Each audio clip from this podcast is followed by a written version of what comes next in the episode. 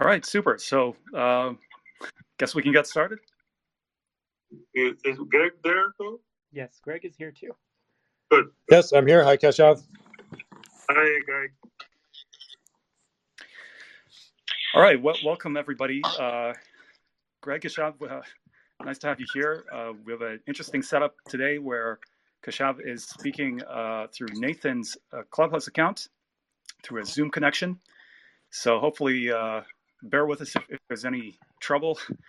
Uh, hopefully, we can get through and uh, have the conversations we usually do. Um, to those in the room, so uh, just yeah, just letting you know also that we are recording this. Uh, so if you come up to the speakers area at any point ask a question or join the conversation, just uh, know that you're you're consenting that we can use our your voice and image in the recording. So uh, welcome everybody to the uh, Longevity Biotech Show, where we interview scientists, entrepreneurs, thought leaders advancing the state of the art in longevity biotechnology and how this is going to impact us and the world in the decades directly ahead. Uh, we're also uh, going to try to inspire you to uh, find a way to contribute as well through the stories uh, and insights that our guests provide. So uh, for uh, today, uh, we're going to do our, our, standard format, a uh, few minutes of intro from the people on the panel, uh, about half an hour prepared Q&A, and then audience questions until the closing of the hour with a few minutes for a lightning round at the very end. And then after the first hour, for anyone who can stay on, we usually do an open-ended chat for as long as, as we can go. So, uh, Nathan, you want to start with with an intro or Keshav, I guess, on your end, and then Greg and. Yeah, so I'll just introduce myself quickly. So my name is Nathan. I'm the uh, founder of longevitymarketcap.com, and there's uh, an associated newsletter there. Basically, it's a once a week sort of roundup of all the interesting developments in longevity biotechnology. I'm also the founder of longevitylist.com, and that is a jobs board and um, sort of database for companies and uh, investors in the longevity space. So um, today we have uh, Yuva Biosciences, and uh, we have uh, the co-founders Greg Schmergel and Keshav Singh. Uh, it's a real treat and pleasure to have them here. Uh, Keshav is a professor at uh, University of Alabama at Birmingham, and he's also one of the leaders uh, in mitochondrial research. But uh, I'll let him introduce himself. So, Keshav, can you introduce yourself to the crowd? Uh, sure. Uh, so I'm delighted to be here. Uh, thank you, Nathan and Robert, for having us here. so I will just start, you know, my introduction from where I began. I did my undergraduate in India in microbiology, uh, fell in love uh, with cricket. So I went to Australia to do my PhD there in marine biology. And during that time, I came down to Woods Hole uh, to work on uh, some marine animals and uh, ended up uh, you know, falling in love in that area and came back to do my postdoc. From there, my journey began to mitochondria when I joined the faculty Johns Hopkins. And uh, at the time, uh, mitochondria was not very much appreciated. And in fact, uh, the notion was uh, that we know everything what we need to know about mitochondria, and that is uh, mitochondria produce energy. But I had certain other ideas, uh, but it was very difficult at the time. So I ended up starting a society for mitochondrial research and medicine in the United States and India, basically trying to bring scientists and physicians together to think about mitochondria and mitochondrial diseases. I also started a mitochondrial journal. Uh, then uh, moved up to Roswell Park, where I was working on photodynamic therapy and other related uh, mitochondrial uh, function and dysfunction in cancer. Uh, moved to UAB uh, as Bill Harbert and our chair. continue to work on mitochondria and in between, I wrote uh, three books uh, to promote mitochondria. And I think I will stop there. Great. Thanks, Keshav. Greg? Sure. Hi, everyone. So I'm Greg Schmergel, and I'm a, a serial entrepreneur. So started a, uh, uh, several companies in a variety of, of, fields, all related to technology. So nanotechnology, uh, one internet company, a, a, research services company focused on technology, and uh, in, the, in the last couple of years have, have become very excited about the, the field of uh, longevity. Uh, Greg, you're getting very soft or breaking up. Uh, is that just just me, Nathan? Are, are you picking that up as well? Yeah, having a little trouble hearing Greg at the end, but uh, I guess we'll we'll continue. Oh. Sorry, moving closer to the router to see if that helps. Oh, yeah, yeah that's, that's much better. Okay, so great. Thank you for your introduction. I guess we'll get started. Um, so the first part of our discussion, we'll just sort of look at the uh, the foundational science and the discovery behind Yuva Biosciences, and then um, I'll maybe ask you a couple questions about what the commercialization effort uh, for Yuva Biosciences looks like, and then the rest of the discussion will just sort of chart out uh, the path of your journey from you know the start of the company to where you are now, so that we can give a sort of a template or a, a, a sort of step-by-step process for other people who are thinking of starting companies. Maybe they're you know academics just like Keshav looking for a co-founder, or maybe they're you know a serial entrepreneur like Greg who who's interested in longevity but needs to find uh, a co-founder. So I think it's just uh, a great idea to just you know share your journey and uh, just give an example for others to follow. So um, so the first question will be uh, for Keshav, I guess. Um, maybe you can tell us a little bit about the uh, foundational science behind Yuva Biosciences. Oh, absolutely. So uh, we started, as I mentioned earlier, trying to identify the role of mitochondria in cells and organs and uh, what happens when mitochondria don't work and what diseases uh, it, uh, uh, it relates to. So it, about 10 years ago, uh, I was uh, thinking about how we can do that. Uh, in cells, uh, where we do in vitro studies, where we can grow cells and knock down mitochondrial function, and we can do a lot of studies. But one other thing was that how do we identify the role of mitochondria in organ or organs and in whole animal? And given that uh, the mitochondrial dysfunction is one of the hallmark of aging and is also a hallmark of cancer. So our idea was to um, knock down mitochondrial function in a whole animal and see what happens, whether they get cancer or get uh, show aging phenotype. And uh, so we designed uh, a, a, method to knock down mitochondrial DNA. Uh, therefore, we can disrupt mitochondrial function. And when we did this experiment, uh, uh, what we were mm, actually excited about is that within four to six weeks, we see the, the mice show wrinkle and they show uh, loss of hair. Uh, we did other studies and we will continue, and I'll talk about that later. But that got really excited to figure out, well, how mitochondria may be playing a role uh, in, in, in skin wrinkles and, and hair loss. And then I think we published this story in 2018, uh, and it led to the uh, quite a bit of publicity around the world.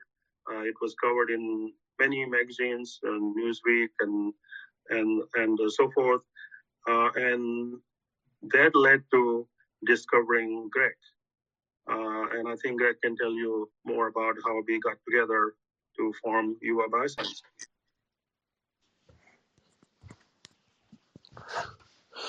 Sure. So so so you know, Keshav's work on the mouse model that he just mentioned was covered very very extensively in the press worldwide in over over a hundred languages and, and and plenty of different publications uh, because it, it, it it was the first time that anyone had shown that direct link uh, between mitochondrial dysfunction and, and skin aging and, and hair loss and so I, I uh, uh, had had already become excited about the, the, the longevity field, and uh, and and therefore got got in touch with with with Keshav. And a, a, key question, of course, was now that now that that link has been proven, uh, is there a way to prevent and reverse hair loss and skin aging? And Keshav had, in fact, uh, been already working on screening different compounds to see if they could prevent and reverse the, the, the, hair loss and skin aging and had already discovered some very promising compounds. Uh, one, one of which, which is now the lead compound, had uh, in fact dramatic results in in almost fully preventing the hair loss and, and skin wrinkles and having a, a, strong and visible effect in, in reversing it. So, based based on that, uh, uh, you know, it, it, it, made a lot of sense, of course, to start Yuva Biosciences and to march towards uh, commercializing that product. And uh, Keshav had been looking at both natural compounds and uh, uh, drugs that had been previously approved for, for other indications with other delivery mechanisms. And uh, the, the lead compound is actually a natural compound, so that allows us to plan to go to market initially as a cosmeceutical, a science-based cosmetics product, uh, which which uh, means that it, it, it, does not have to go through the lengthy uh, FDA approval process, and and and can go to market relatively quickly. So we're actually starting human trials on that lead compound over the next uh, couple months, and and we'll have results uh, uh, in, in in in the early fall. And in the meantime, we're also working on building up the pipeline of compounds that can improve mitochondrial function and have already identified several more compounds that are successful in uh, cell-based assays that have been developed uh, uh, in the Yuva Biosciences lab in Birmingham by our, our uh, principal scientist, uh, Leo Aguilera Aguirre. And we are working on building up that pipeline, both, both for the skin and hair uh, indications, but there's also substantial promise in other areas because mitochondrial dysfunction is is a, a, the, the cause of a large number of, of diseases and and uh, is a contributing factor uh, to uh, an even even larger number of, of diseases and disorders and, and of course to aging itself. Uh, but I can I can turn it back to Keshav to talk more about uh, some of the other promising areas that, uh, that, such as ovarian aging, that he's been studying in, in, in, in his lab and has already uh, uh made some exciting publications about. Sure. So uh, one of the so you can imagine that you know the the the role of mitochondria is not going to be restricted to what was we were told in the high school and undergraduate or other that is the powerhouse of the cell. It is the powerhouse of the cell, there is no doubt about it. But that powerhouse meant for heart, and lung, and, and brain. But there are other subtle functions of mitochondria which has been unexplored. So what we found in the platform we have developed uh, that uh, these mice uh, show uh, ovarian aging or premature aging, and they uh, and these are also unfertile. So what we are looking at is that taking the same approach where we have shown early on that when we reverse mitochondrial function by genetic means or by uh, uh, by using pharmacological or natural approaches uh, can be reversed or slow down or mitigate uh, some of this phenotype. So ovarian aging is one uh, we are working on, uh, and as many of you may know, that the ovaries age faster than the actual age of the woman. Uh, and there are 5 million mitochondria in uh, human oocytes, and they tend to vary in large, large number. So there is a very interesting mitochondrial biology related to ovarian aging, something we have published uh, very recently. And then uh, other, uh, we're looking at uh, the prostate aging. So as men get older, uh, you see the, the prostate uh, gets uh, large and bigger, and obviously the large number of people who are over 65 or so uh, develop prostate cancer as well. So we're looking at that aspect as well. Uh, and again, in prostate, uh, what you have is a, and it's an early literature which we are revisiting that prostate have a very, very different mitochondrial biology. They seem to have what we call truncated TCA cycle. So half of that energy producing system uh, isn't there. So then one can ask, well, what does it mean in terms of prostate biology? So these are things uh, in works. We have other ideas as well, which we, will continue. Uh, but I think first thing, uh, obviously, as our focus is the, the skin wrinkle and hair loss, and and they are obviously be doing for vanity reason, but you also find that uh, uh, chemotherapy-induced hair loss and uh, skin wrinkles is also very prevalent in this response to treatment of various different cancers. Yeah, totally. I I really like the idea of targeting skin aging first, um, mainly as a way to just convince people that it might be possible to reverse aging, because uh, I don't think that's something that most people believe is even possible, right? And and if you can reverse the skin because it's you know so visible and so obvious, I think that will have like a large impact in just changing the public perception of of what's possible in longevity biotechnology. But um, yeah, totally. So I think uh, I guess my next question is going to take a look at sort of the process. So we've already looked at um, the foundational science, how it started. We know uh, what Yuva Biosciences is, is doing right now to commercialize and all your efforts, which are really promising. But let's uh, start filling in the gaps. How did you get from uh, point A to point B? So, so, oh, so hold, hold on. So then, uh, yeah. So you started. Uh, you have science. Um, Keshav uh, met up with Greg. You guys decided to form a company. What, what was the next step? Like, how how do you create a company? Sure, sure. So, so I mean, the the easy part is, of course, you know, legally forming a corporation. Uh, but uh, uh, then, then there are a number of, of key steps that we had to go through. So, you know, first, first of all, was of course securing a license to uh, Keshav's patent uh, and and uh, and an IP from the university. So we had to work with UAB to secure that license. Uh, we also of course had to uh, ha- had to start start raising money. Uh, so we we started a seed round, and we we initially targeted a, a million dollars for that seed round. Uh, we're actually now 75% oversubscribed, so we're at 1.75 million dollars raised in the seed round uh, with a number of other. Uh, investors who are in, potentially interested in, in joining it at the moment as well, so we'll probably probably go go even higher than that. Uh, and and then of course uh, we had to open up our, our own company lab, uh, which we did at the Innovation Depot in Birmingham, which is just down the street from Keshav's lab at UAB. So it's uh, easy for him to walk back and forth between them, uh, and uh, and and and then locate staff for the lab. So we we, we fortunately had a number of uh, very, very highly qualified scientists in the mitochondrial field uh, who, uh, who, who knew Keshav or, or knew his work or, or both.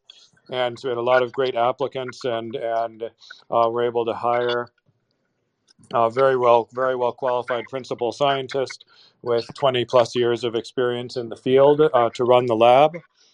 And uh, and and then uh, we also added added to the team Uh, uh, uh, a, a, a, fantastic director of operations and strategy, um, Saksham, who has a lot of experience in the in, in the medical field and worked previously in the, in in a medical VC up in up in the Cambridge area.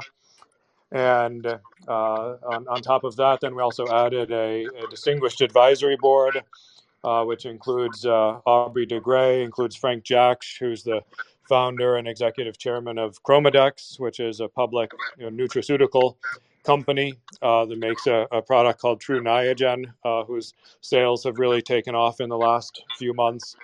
And uh, and and then uh, uh, two very distinguished professors in the aging field, Bob Naviaux and Matt Kaeberlein. So you know that's that's a, a, a, quick summary. There's even even more to it than that, of course. But it, we had to kind of pull together all the all the all the pieces uh, uh, to to get to where we are now, which is you know again beginning the beginning the the, the human trials uh, uh, shortly. Yeah, great. Uh, maybe I can dig in a little deeper so that the securing the patent from I guess the tech transfer office at uh, University of Alabama. What was that like? So, so that, so that, you know, uh, with with any university, you know, it's it's a, lengthy process. So you have to plan, you know, plan for months of discussions, uh, and you know, fortunately, you know, UAB is is very supportive of of uh, uh, startups spinning out uh, uh of, of of UAB, and uh, and and and so in, in, in that case, you know, there there there's strong support and and and, and interest in, in in making it happen uh, from UAB and from the tech transfer office. Uh, and actually, uh, Yuva even won UAB Faculty Startup of the Year. Uh, but uh, uh, you know that's that's a, a, a, process that takes a while, and of course requires you know experienced legal support as well from from a, lawyer who's experienced in, in in license agreements and ideally has done university license agreements before. So we we had that in place as well. Uh, and and of course I've done a number of university license agreements before, so uh, so that's that's a, a, a relatively you know relatively involved process. Mm-hmm. Yeah, can you? Uh, I don't know if you can share like numbers or anything like that because you know maybe it's confidential, but um, like how long did it take? Did it? Did, was it uh, maybe uh, if if I'm a founder who wants to do something similar? how much capital should I have before trying to attempt to, you know, license this deal? Maybe you could share those details. uh, so, so I mean, I think it, it took, uh, you know, generally, generally it takes, you know, somewhere on the the order of six to twelve months.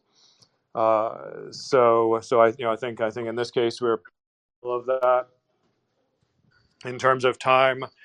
Uh, so, so so you have to be you know have to be ready to ready to spend a decent amount of time at it, and it, it doesn't require that much capital, just the legal fees uh, uh, in order to secure the license. So you know that's that's that that, that can vary a lot, but know, certainly in the in the you know thousands to you know low tens of thousands of dollars. Okay, great. So okay, so you have the science, you've secured the license from UAB and then uh, what happens next? I, I, I know you mentioned um, hiring, getting like lab space and all that, but um, did you guys have a plan about how much money you would need? Need to start uh, building up the company from that point on. Um, what, what were you guys thinking at that time? Sure. Yeah, definitely. So we we definitely we worked. Uh, Keshav and I worked on a detailed financial plan, and uh, our, our, our, original plan, you know, required uh, uh, a million dollars, and then, uh, you know, of course, over over time, as uh, as the the, the the interest in the seed round, you know, exceeded our, our expectations, and we ended up raising more than that. That then let us accelerate our plans and move faster to the human trials than expected, as well as moving to uh, uh, expand the, the, the pipeline of compounds faster than expected as as well. But we, we had a baseline plan, and then you know fortunately we're able to, to go go above it and and and and and and, and, and invest invest more. Great, yeah.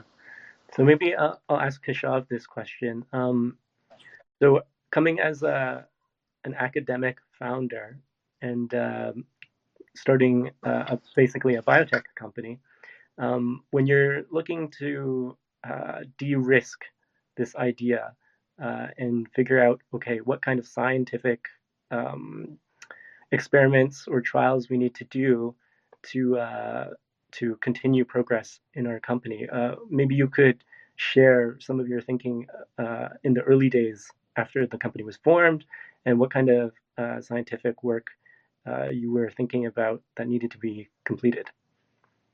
Yeah, absolutely. So, so you know, being an academic, you know, what we learn is how to go to NIH and get some money uh, and to continue our research. So my obviously the initial goal was okay, I've you know done the work and I know it's a good science and it should get funded. And NIH uh, obviously for whatever reason they think is too simple or or whatever. So you know they it was not appreciated to put this way. So I was more and more determined to find and close the the loose ends to figure out uh, you know what I do more science wise uh, in order for it to make it one understand uh, this, uh, the mitochondrial biology in skin wrinkle and hair loss and other things and uh, see if I can find uh, certain compounds because when you come to you know biotech these type of approaches are pretty standard that okay I can genetically reverse it. So people say, so what? You know, you manipulated few genes and you got this thing back. So we did a, a small targeted screening uh, with some educated science behind it, and long behold, we found this uh, this compound. So that led me to think, well, why worry too much about NIH funding now, uh, when we can do it uh, better and bigger way? Uh, you know, we still can get some money from SBIR, uh, but that that gave us the the confidence and and I had experience, you know, so far in the context of um, you know non-profit things I founded, like Mitochondria Research and Medicine Society in U.S. and India, and I've been seeing this uh, happening over and over again, where you come close to uh, finding something in academic field, and then sort of things disappear. Uh, so my approach was to go, uh, you know, full uh, you know, uh, uh, throated you know, uh, response to what we have developed and uh, start a company. And I was so glad uh, when you know Greg came along and given all the expertise he has. Uh, I thought, well, that's that's the way to go. It.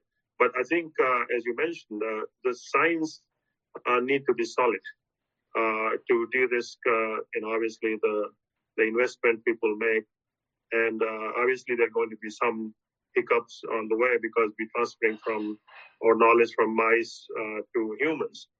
But you know, we have a way to figuring that out, and and uh, the test uh, is on the way to figure out you know what we need to do and how we can you know make this happen. Yeah, great. So, uh, Greg mentioned uh, that we uh, Yuva is doing some clinical trials at uh, to test uh, your compound as a cosmeceutical. So maybe, Greg, you could share with us this whole uh, process of finding uh, a CRO to do this kind of work. That's something that's not taught, I, I, I think, uh, in most in most sort of fields. Sure, sure, exactly, exactly. Yeah, no. So we, we we had to look at a number of different CROs and and and compare them. And there was a, a, a wide range that we looked at, both in terms of cost and also in terms of expertise in the field. Uh, so we ended up settling on uh, uh, two CROs that are uh, experts specifically in one in hair and one in skin. So so uh, uh, they're they're they're different CROs that they're actually you know specialists and subspecialists and and and of course uh, so we ended up picking the ones that are that are are specialized uh, in in the exact area that we need. Uh, and and and so that was uh, you know an important process to make sure that we have the right partners and and and we'll be and we'll get you know solid data uh, while while also being at a reasonable cost of course and we we you know uh, we obviously can't can't afford to spend millions of dollars on it. True, true. Uh, do, can you share roughly how much uh, a trial like this would, would cost if I was an entrepreneur trying to do something similar? Uh, we, we can't because unfortunately our, our, agreements with them are, are, are, confidential. So so you know we, we, we can't share those those details publicly. of course, yeah, good point. Okay, so let's let's continue onwards. Um, so I guess my next question would be for uh, Keshav. So one of the interesting things about longevity biotechnology uh, startups is they're trying to reverse aging, right? But aging isn't like a a uh, approved indication. uh, by the FDA. So usually, what happens is you have to choose some sort of other, you know, approved indication that is related to aging. So I was just wondering, other than, of, course, you know, hair loss and skin aging, how do you decide on what the best indication should be for your for your uh, for your compound or your your your mechanism? Yeah, so you know, as you can see, we are targeting more uh, at the health span than the lifespan, and obviously, if we have good health, lifespan will extend. So what we uh, are looking at is how we can improve mitochondrial function.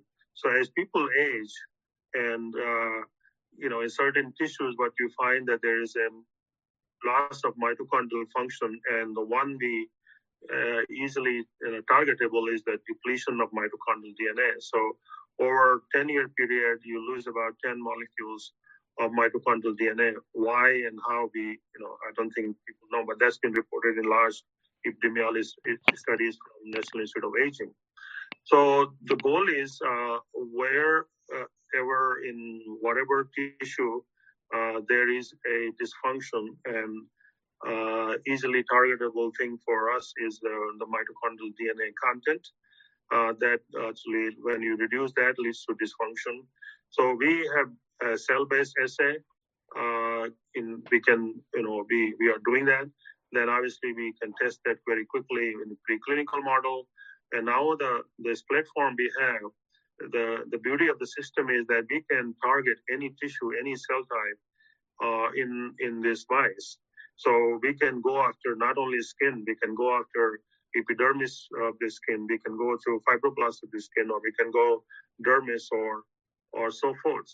So I think there no, it's not going to be all improving mitochondrial dysfunction cure for all. But for most uh, tissues and, and uh, aging associated dysfunctions, I'm pretty optimistic that this, this thing will work. Uh, one thing I also wanted to mention is that besides the skin wrinkle and hair loss, we have published a paper and, and very strong evidence that as people age, uh, they tend to uh, get the hyper and hypopigmentation, which is described as senile lentigines.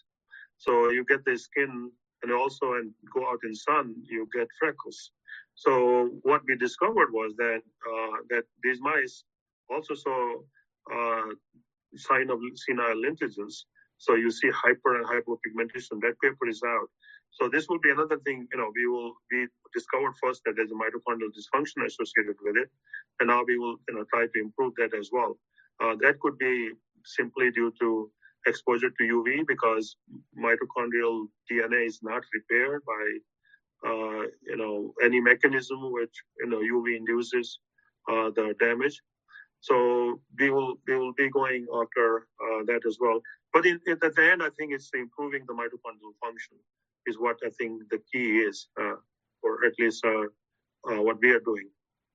Mm-hmm. So when you're thinking about like pharmaceutical um, products and running a trial for like a, an FDA trial for a certain disease, um, do you how do you think about which uh, indication in in pharma uh, that you would choose for for these? Uh, yeah. Yeah. So so so we have done targeted study of the FDA approved drugs, uh, and one uh, low hanging fruit is the is the uh, drugs which are approved for neurological disorders. So, you know, or something similar to it, and see whether we can, you know, uh, find something interesting, whether that approved drug alone or in combination with what we are discovering uh, can improve uh, whatever that function may be in neurological disorders or including actually in, in, in you know in, in cancer as well. But but there are indications where some of the drugs uh, seem to be working through the mitochondrial pathway. They just don't know, uh, and they are using it for you know the treatment of different diseases. Mm-hmm. Yeah. Okay, that's cool. Um, okay, so moving along, uh, I guess the next question I want to ask is for Greg. When when you're uh, raising money for uh, a company like this, you know, reversing aging, and um, it's a it's kind of out there, I guess. So, what was your strategy for you know pitching investors? What kind of investors were you looking for? Maybe you can just tell us what that process was like. Sure, sure, definitely. So, so, so, I mean, of course, of course, we talked about reversing aging, but we also focused quite a lot on the near-term product potential and and and and, and very specifically on the on the case for those near-term products. So, you know, so, slowing down aging is is a you know again a much much longer term proposition, but the uh, cosmeceutical products uh, that, that, that, we've talked about for skin and and hair have the potential to go to market in, in the you know in, in the very short term. Uh, uh, so once once results are seen in the human trials, basically. So so so those are products that can can go to market very quickly and that have a huge market because you know even though it's even though it's not curing a disease or curing aging, uh, you know people spend tens of billions of dollars a year on making skin look better and and and, and making hair look better. Uh, plus, it's an area where there uh, is is a need for science-based products that, that that are effective because you know most most anti-aging skin creams you know don't don't don't really do much and are mostly based in marketing uh, but again still sell tens of billions of dollars a year and most of them have the same ingredients that they've had for you know 10 or 20 years. So, uh, so there, it's been quite a while since anything new and effective was really discovered. And the same thing in, in hair loss. You know, the two incumbents in the field are minoxidil, which is Rogaine, and finasteride, which is uh, Propecia. And they, they've both been around for, for, for a long time. And uh, both of them have drawbacks uh, in terms of side effects, uh, uh, which limit their market size. So, uh, so, so there's a lot of need uh, in both of those markets, uh, unmet need, and a, a, product that can be applied topically uh, without side effects uh, would would clearly have have a, a, tremendous market. So that's something that you know again that the investors are, are very interested in, and and seeing that there there is there is potential for return uh, in the short term while working on the longer term, uh, larger goals of, of slowing down. Uh, uh, uh slowing down aging in other tissues and improving health span and targeting other other indications that will take longer. Mm-hmm. Yeah. So one of your investors is Longevity Tech Fund, which we actually had on the show a couple weeks ago. But um, I was just wondering, in terms of the types of investors that approached you or you approached them, was it mostly people who were interested in longevity? Was it biotech? Was it uh, cosmetic companies? Like, um, who were you pitching? I guess. right, right. So, so it's really it's really a mix. Uh, it's really a mix. So, so we, we certainly talked to a number of people and funds in the in the longevity field, and and if, and of course you know ended up mutually mutually deciding on uh, longevity tech fund, which is a, a, a, great fund, as I'm sure you, you heard a, a couple weeks ago. Uh, we, we've also also talked extensively to people in the and, and funds in the cosmetics field and and in the uh, biotech field uh, as as well. So it's it's really a mix because we kind of sit at the intersection of of, of all three of those. So so it's it's not it's not just one, but a mix of all three. Yeah, that's great. Okay, so I guess uh, moving on, we just have a, couple more minutes before we're going to open the floor for uh, audience questions. But um, I just wanted to know uh, is there anything that we can do to help you guys? Is there something that you would like to put out there to the audience to um, uh, maybe some if you're hiring or if you're also raising more money or anything that uh, you would like to uh, put out as a notice. Uh, I guess now is the time to just uh, to say it.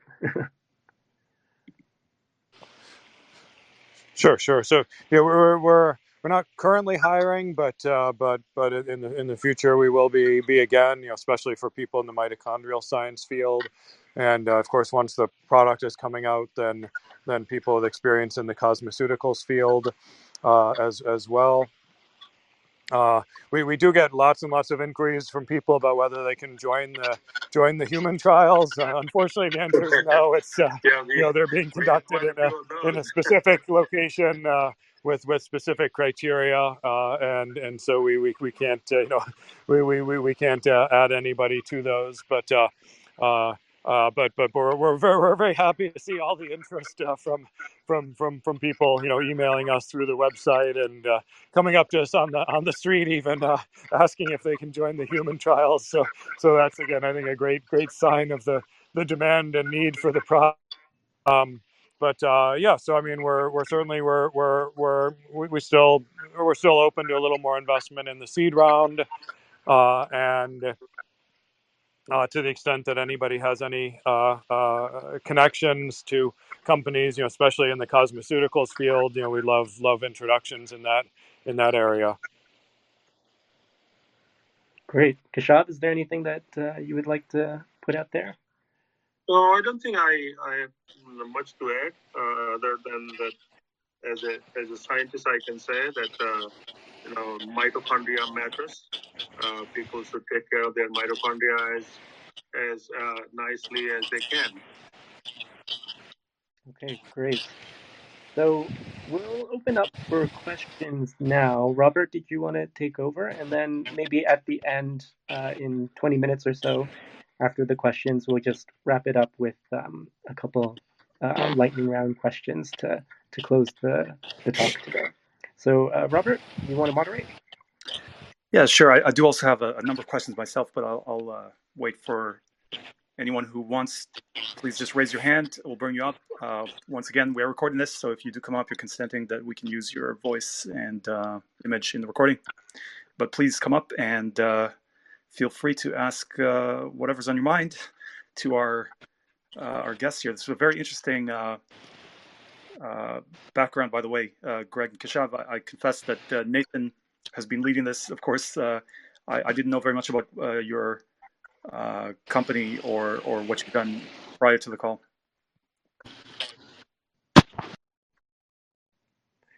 So I have a question. I guess if nobody's coming up, you guys are based in Birmingham, Alabama. do you see any uh, challenges or differences uh, of wor- of establishing a biotech company there as opposed to one of the major hubs like San Francisco, Boston, San Diego? And is the remote work trend uh, impacting?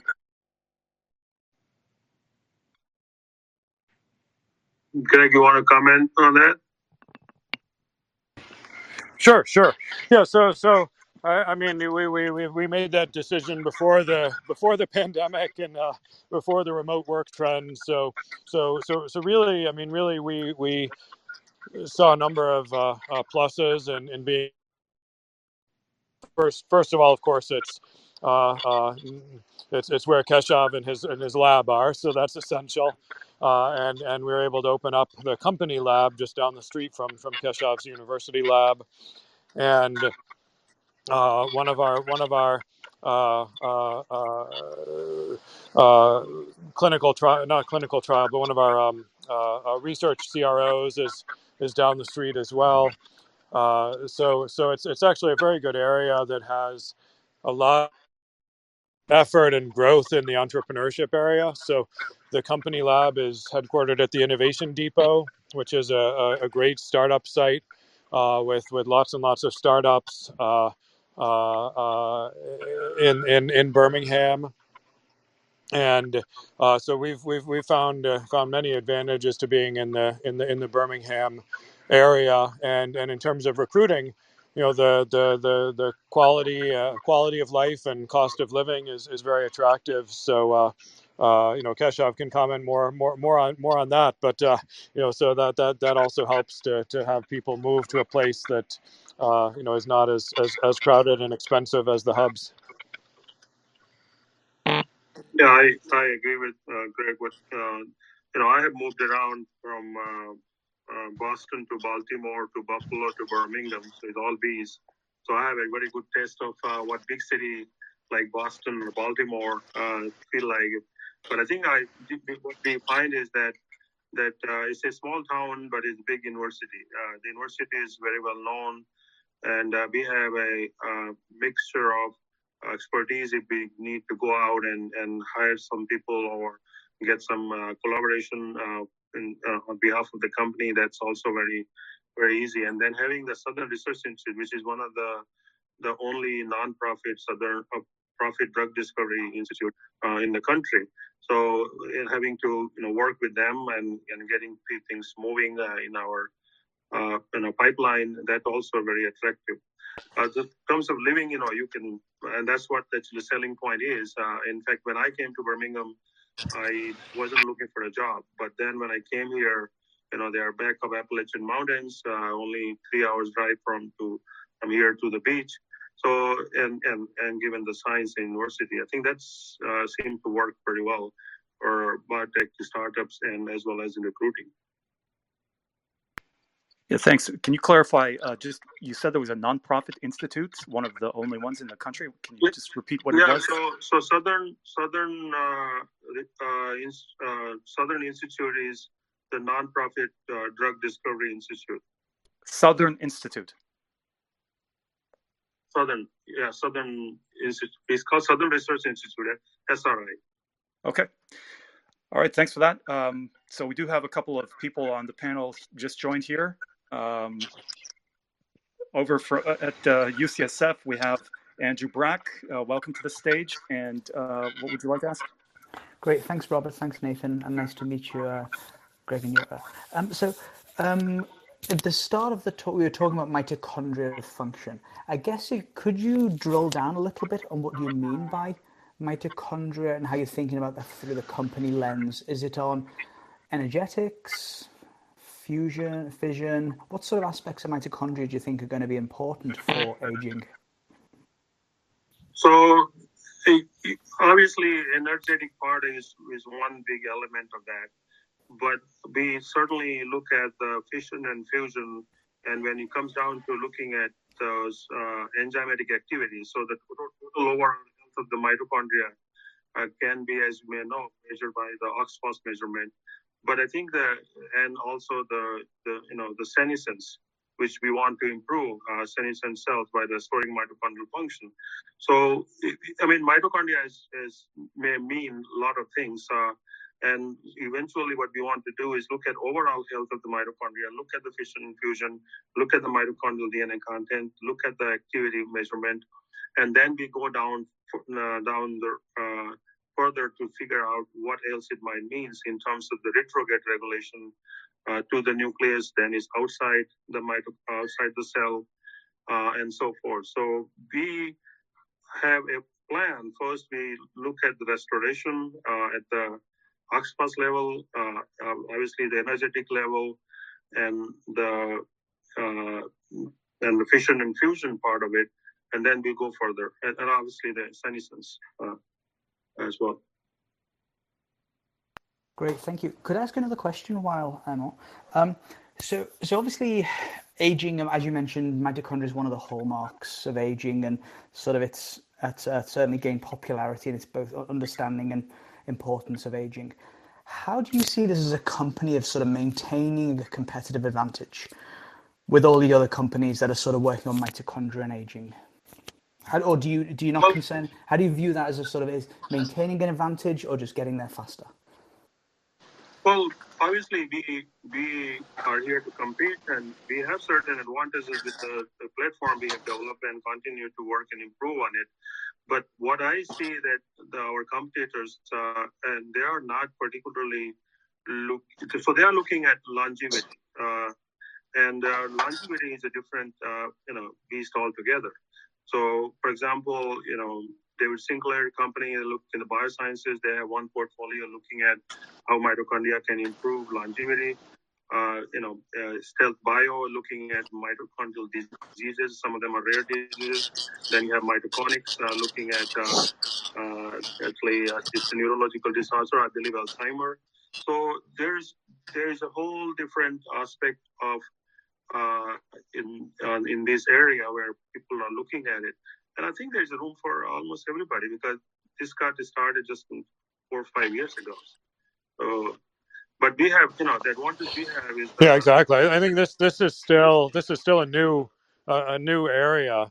Uh, you know, if you look at you know uh, other other startup areas like you know software as a service you might in, in some some areas you'll find you know 50 companies 50 startups you know trying to do almost exactly the same thing uh, uh, you know whereas in in in, the, in, in this longevity field and and specifically in mitochondrial science you know obviously we're we're, we're all very excited that, that the field has grown a lot over the last few years, but it's still at the beginning stages. So there, there isn't isn't much competition yet. Uh, you know, we're, we're the only one we know of doing uh, doing doing taking our approach.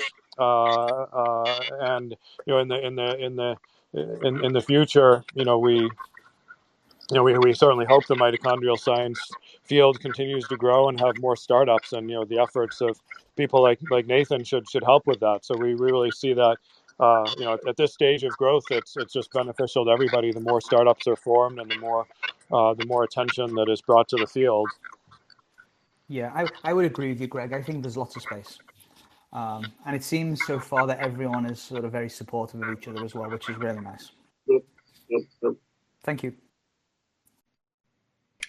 Thanks. And next we have uh, Kamen Cholik from the UK. Um, and I have a question actually following uh, that that relates to what Andrew said.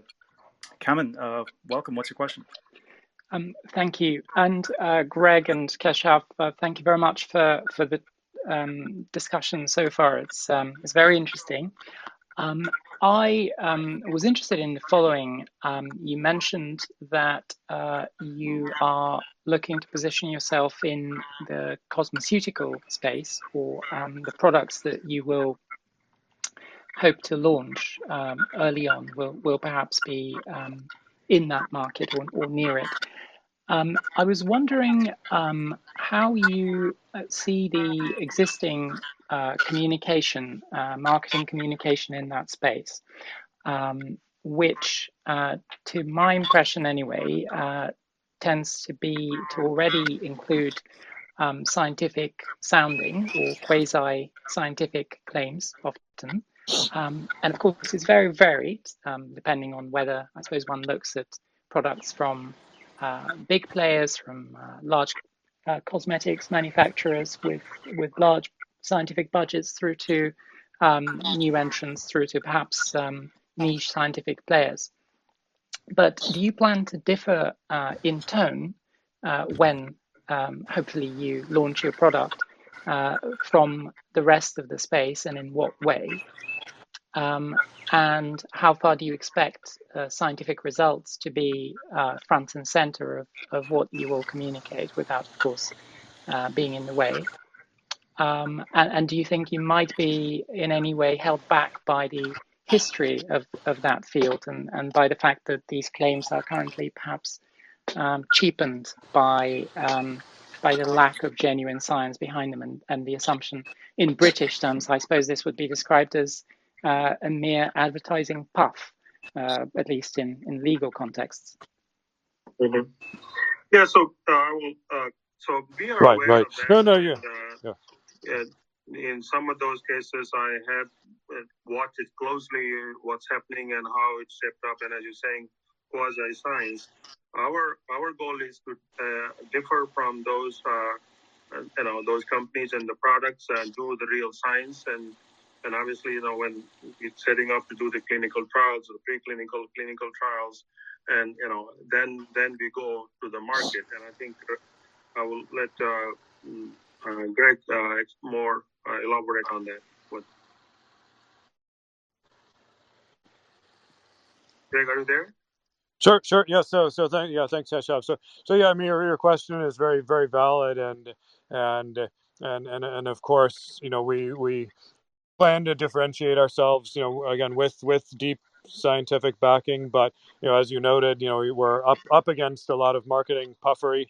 Uh, so, you know, we, we we plan to take a couple approaches. I mean, one is that we we are considering you know two different routes to market. One is with uh, bringing a product to market ourselves, and a second is by partnering with large companies uh, in the field that do have large marketing budgets and and and licensing the technology to them uh, so that they can bring it to market with their channels and uh, and and and that would help help cut through the noise uh, in that case. Uh, plus, I think there's a growing awareness among consumers of the of to you know to to to, to look for uh, truly effective products and uh, we've even started talking to people in the in the in the skincare field who who have you know, started to do their own research into mitochondrial science and understand mitochondrial function and and are starting to become interested in products that can uh, uh, help improve mitochondrial function. So so so I think the uh, the, the, there, there, there is a desire for uh, uh, for for real science based products, but but of course you're right. It is a challenge to fight against the uh, uh, fight, fight against the products that are only based on puffery. And, and perhaps, if I may, uh, just by way of follow up, um, so so do you um, imagine this to emerge? And, perhaps it is, it has already emerged, and, and I'm just not sufficiently informed. But um, do you envisage that there will emerge a, a new category um, that will be the sort of scientific uh, cosmetics? And I was just looking up earlier as we, uh, as as I was listening to you, um, the FDA's um, statement on its website that, that the term cosmeceutical has no meaning under the law. Um, do you um, feel that any such emergence of a category will be helped or not helped by mm, express regulation in the US or, or, or anywhere else? Yeah, so so that that's correct. So yeah, cosmeceutical has has no uh, uh, legal meaning uh, at the at the current time, and cosmeceuticals are are unregulated you know, I think that uh, you're right. If, if if if more regulations emerge and and they must be backed by by more scientific data, would only uh, help us. You know, given that we are already doing that scientific study and doing the preclinical and clinical trials. So the fact that we have that have that system set up and are already doing it would would that, that would only help us to the extent that that was was required. Uh, you know, at the moment it's it's optional, and and we're uh, you know the, the feedback we've gotten is that it's you know more more unusual the the extent of of, of trials that we're doing. Um, thank you. That's very helpful. Um, if I may just say, it's probably a, a situation uh, in in in kind of aging and longevity. It seems like uh, one common and well-founded gripe is that that the um, uh, regulators may not be um, that the, the existing toolbox of regulators is just not very well suited to longevity um, products and research. But um, in your case, you might have the opportunity of uh, uh, encouraging regulators to create uh, new regulation that, that will uh, suit your, your particular area. Exactly, exactly, yes.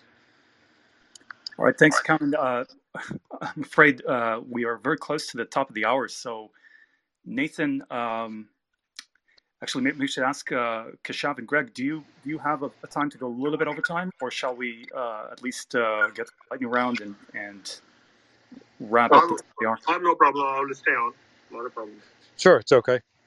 Okay, uh, Nathan. Uh, I guess we, we have a, a, little bit more time for some more questions. Um, Cameron, thanks for that. That's a very interesting point, and I guess coming from your more legal background, uh, this this sounds like an area that that perhaps uh, you and others with legal expertise can uh, can help in in this capacity. Uh, regulatory uh, factors are are a very big deal in the longevity, uh, well, not just the longevity space, but the biotech generally or biopharma generally.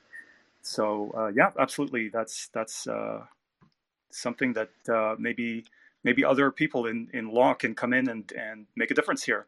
If I may just add to this, the um, book Merchants of Immortality, I think by Stephen S. Hall, which uh, do- documents or traces the history of most of the field, at least from uh, around 1975 to 2000. Uh, Mike West is a central character in that book.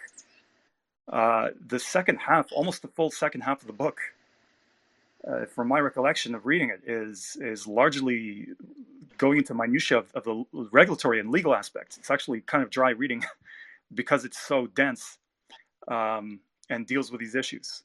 Uh, myself, I have to go and re- reread that part uh, after studying uh, or educating myself on on the regulatory aspects more. So it's a very big deal.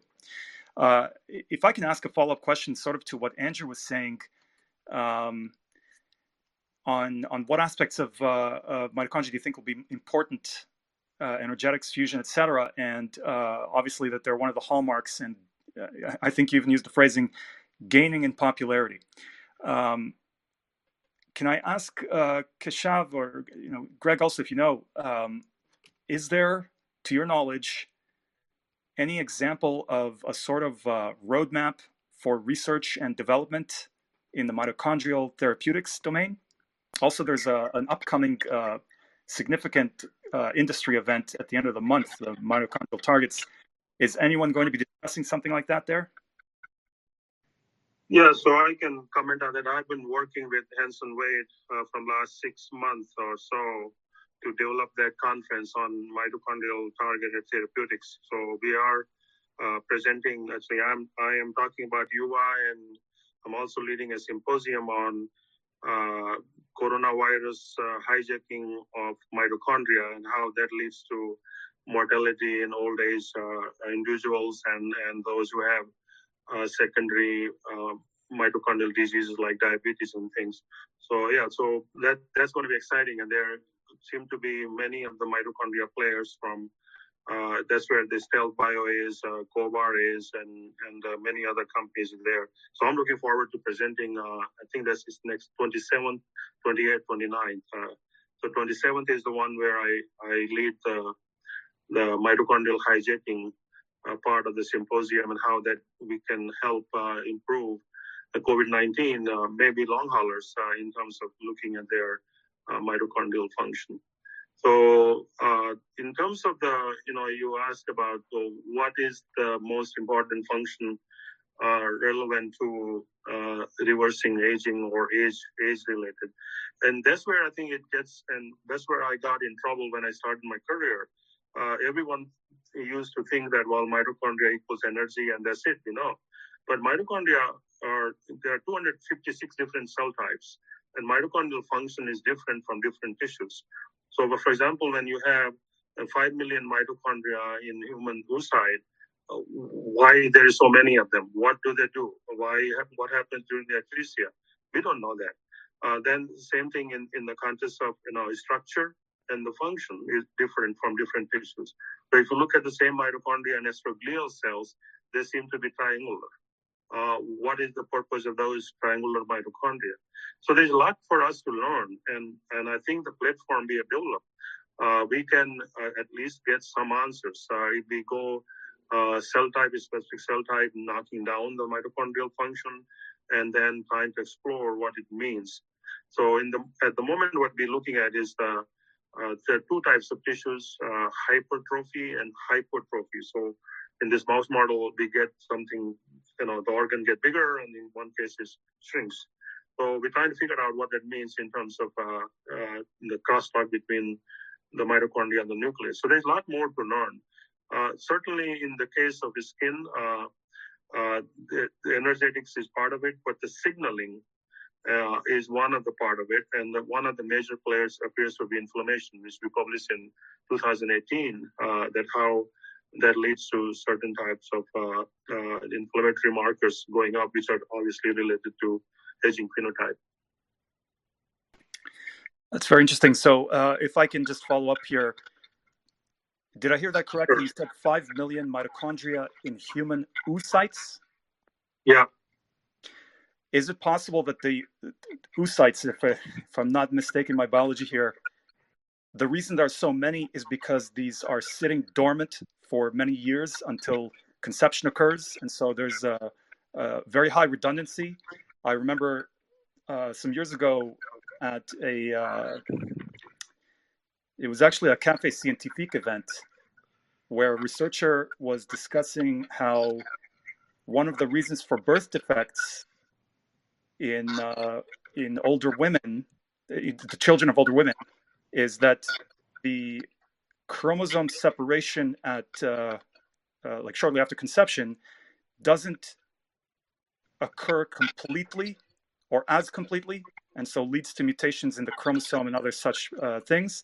And this is driven by uh, uh, you know the mitochondria not you know the, the, the, separation machinery not getting enough energy not getting enough um, input. Somehow it's like, you know, it's it's kind of like a battery sitting on the shelf for many many years. It's not going to have as much juice as uh, as one that's that's been freshly manufactured and, and is used relatively quickly. So perhaps perhaps the reason for uh, the very high mitochondrial count in oocytes is, is that uh, it, it's attempting to provide redundancy. Well, very very likely, but you know, the in the context of direct proof, because there are a lot of hypotheses uh, that that this can happen, but there is uh, is no direct proof of of you know why there are so many and what they really do.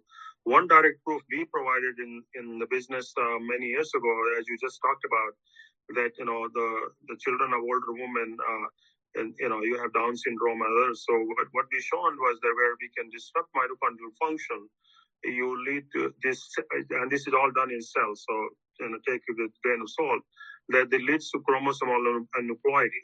So you have loss and gain of chromosomes. And that was driven by SMC protein, which is the structural maintenance of chromosome. And that particular protein requires, as you mentioned, uh, requires energy. So ATP is certainly required for the segregation of chromosome, and there are proteins uh, which are highly uh, demanding of you know, ATP. So that's likelihood that that happens. But you know, we need uh, obviously a good model system, uh, a good you know cellular system, and then we look look at how we can go after rescreening some of the you know drugs to find out how we can you know fix some of these things. Uh, very interesting. If, if i can follow this up if again if anyone has any questions please please come up. Um, there is a very interesting idea that is being pursued by at least one other company.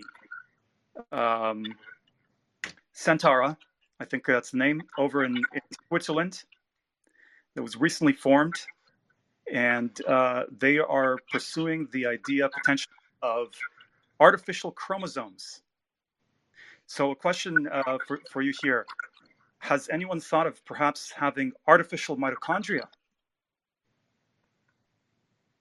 Uh, but, uh, I'm not. Well, yes, I have been thinking about it uh, in many, many different ways. Uh, yeah.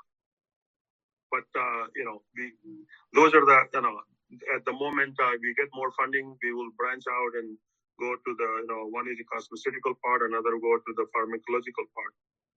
Uh, and so you know there are those certainly you know the, I have ideas uh, how we how we can do it.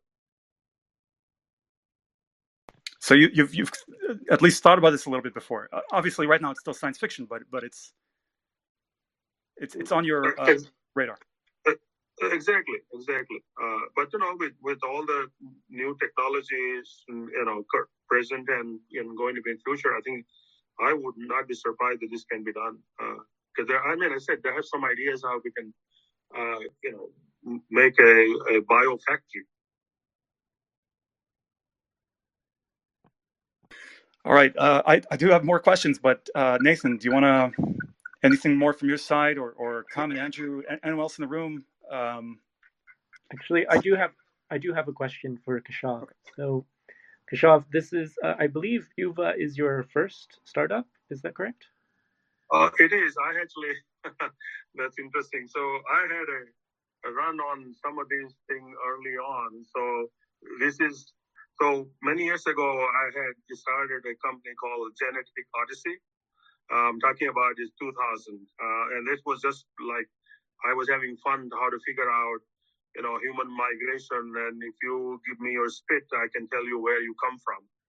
Uh, and at the time, I I was involved with uh, I think National Geography and IBM were putting together, uh, and and uh, it just didn't. I I did not have Greg uh, to help me out on that. So it was only become an academic exercise.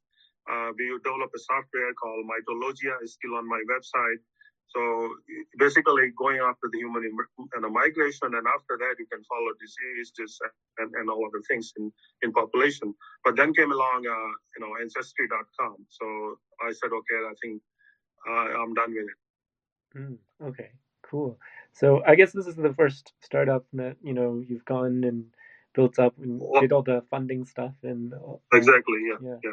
So uh, maybe I'll ask you. Um, what was your impression of you know, doing the academic, uh, sorry, sorry, doing the academic to, you know, industry switch uh, before you did Yuva, and then maybe how has your opinion maybe changed, or maybe what surprises or new things did you learn about uh, industry and biotech in general uh, doing by uh, when you um, built out Yuva? So, so my, you know, so even being in academic uh, field, my interest has been very broad. Uh, not only in the case of mitochondria or mitochondrial biology, just in, in general. So uh, I always had a you know entrepreneurial you know interest uh, to how we can make things happen, what we discover, and and and as you can see that when I started this uh, Society for Mitochondrial Research in Medicine in India and all of that. That was a drive to make sure that you know we are heard uh, and the patients are heard who have mitochondrial primary diseases and all that. But uh, what I had to do is in the last 18 months since I met Greg, uh, learn very quickly the the biotechnology part of it, uh, the business part of it, uh, how to go about uh, making things simple so your investors can understand and, and trying to expand that more when necessary, when they want to know more, as you had uh, one of the questioner here. So, uh, but I think at, at, the moment it needed, for me, it was a need to drive. You need the urge to have the fire in the belly. And uh, if you have that, I think that that will continue and you will not uh, sort of be disappointed or, or discouraged or, you know, or, you know, depressed if uh, one day of something happens. Uh, so we, I just, uh, you know, have that. Mm, I'll say the drive and having Greg as a partner has been very productive because uh, you know Greg is you know serial entrepreneur and uh, you know he he takes it to you know uh, from where you know I can't and so we're a good good good team and I think that that's probably very important in is starting, uh, especially what what happens in academic field, that we go so much after how things work and and all the mechanistic detail and everything else, and at the end of it, you know, developing a product which does certain things. Uh, in this case, you know, improve the the skin wrinkle and hair, you know. Great. Yeah. So, Robert, do you uh, have any other questions, or should we wrap up to the lightning round and then uh, close for today? I have many questions, but maybe I can put one uh, one question, one last question for me for now. Earlier in the Q and A here, we uh, in the conversation here, we we were discussing, or you were discussing the uh, idea that I think Nathan, I think you brought this up. So uh, it's good to focus on skin aging and things like that because if it can, if if uh, rejuvenation of the skin can be done, that will convince people, be very convincing because it's visible. Is it possible that skin aging or any other particular aging in any other particular organ cannot be separated from the aging of the rest of the body as a whole? In other words, if, if so, then age reversal in just the skin is not really uh, something that is feasible? Uh, it, it's likely not because uh, so there are two approaches we are taking. One obviously was the the whole animal knockdown of mitochondrial function, and you see the skin wrinkle hair loss. Now with the you know going after particularly the skin specific knockdown of the mitochondrial function, we can separate that and answer that question. Uh,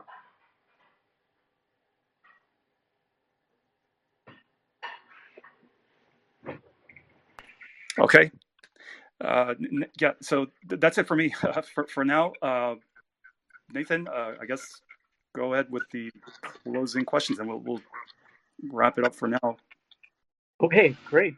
Yeah, let's um, let's just do a, a quick couple of questions. These are lightning round questions, so you can try and answer in uh, a sentence or less. And these are for Greg and Keshav. So, uh, number one question that we like to ask uh, all the longevity biotech companies and the founders uh, how long do you want to live? Greg?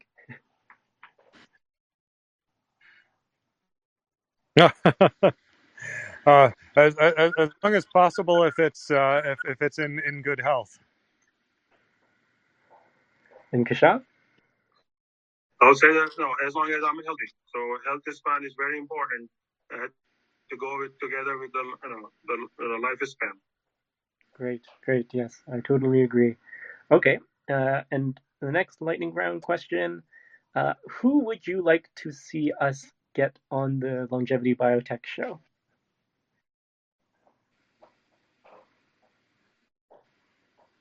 Hmm.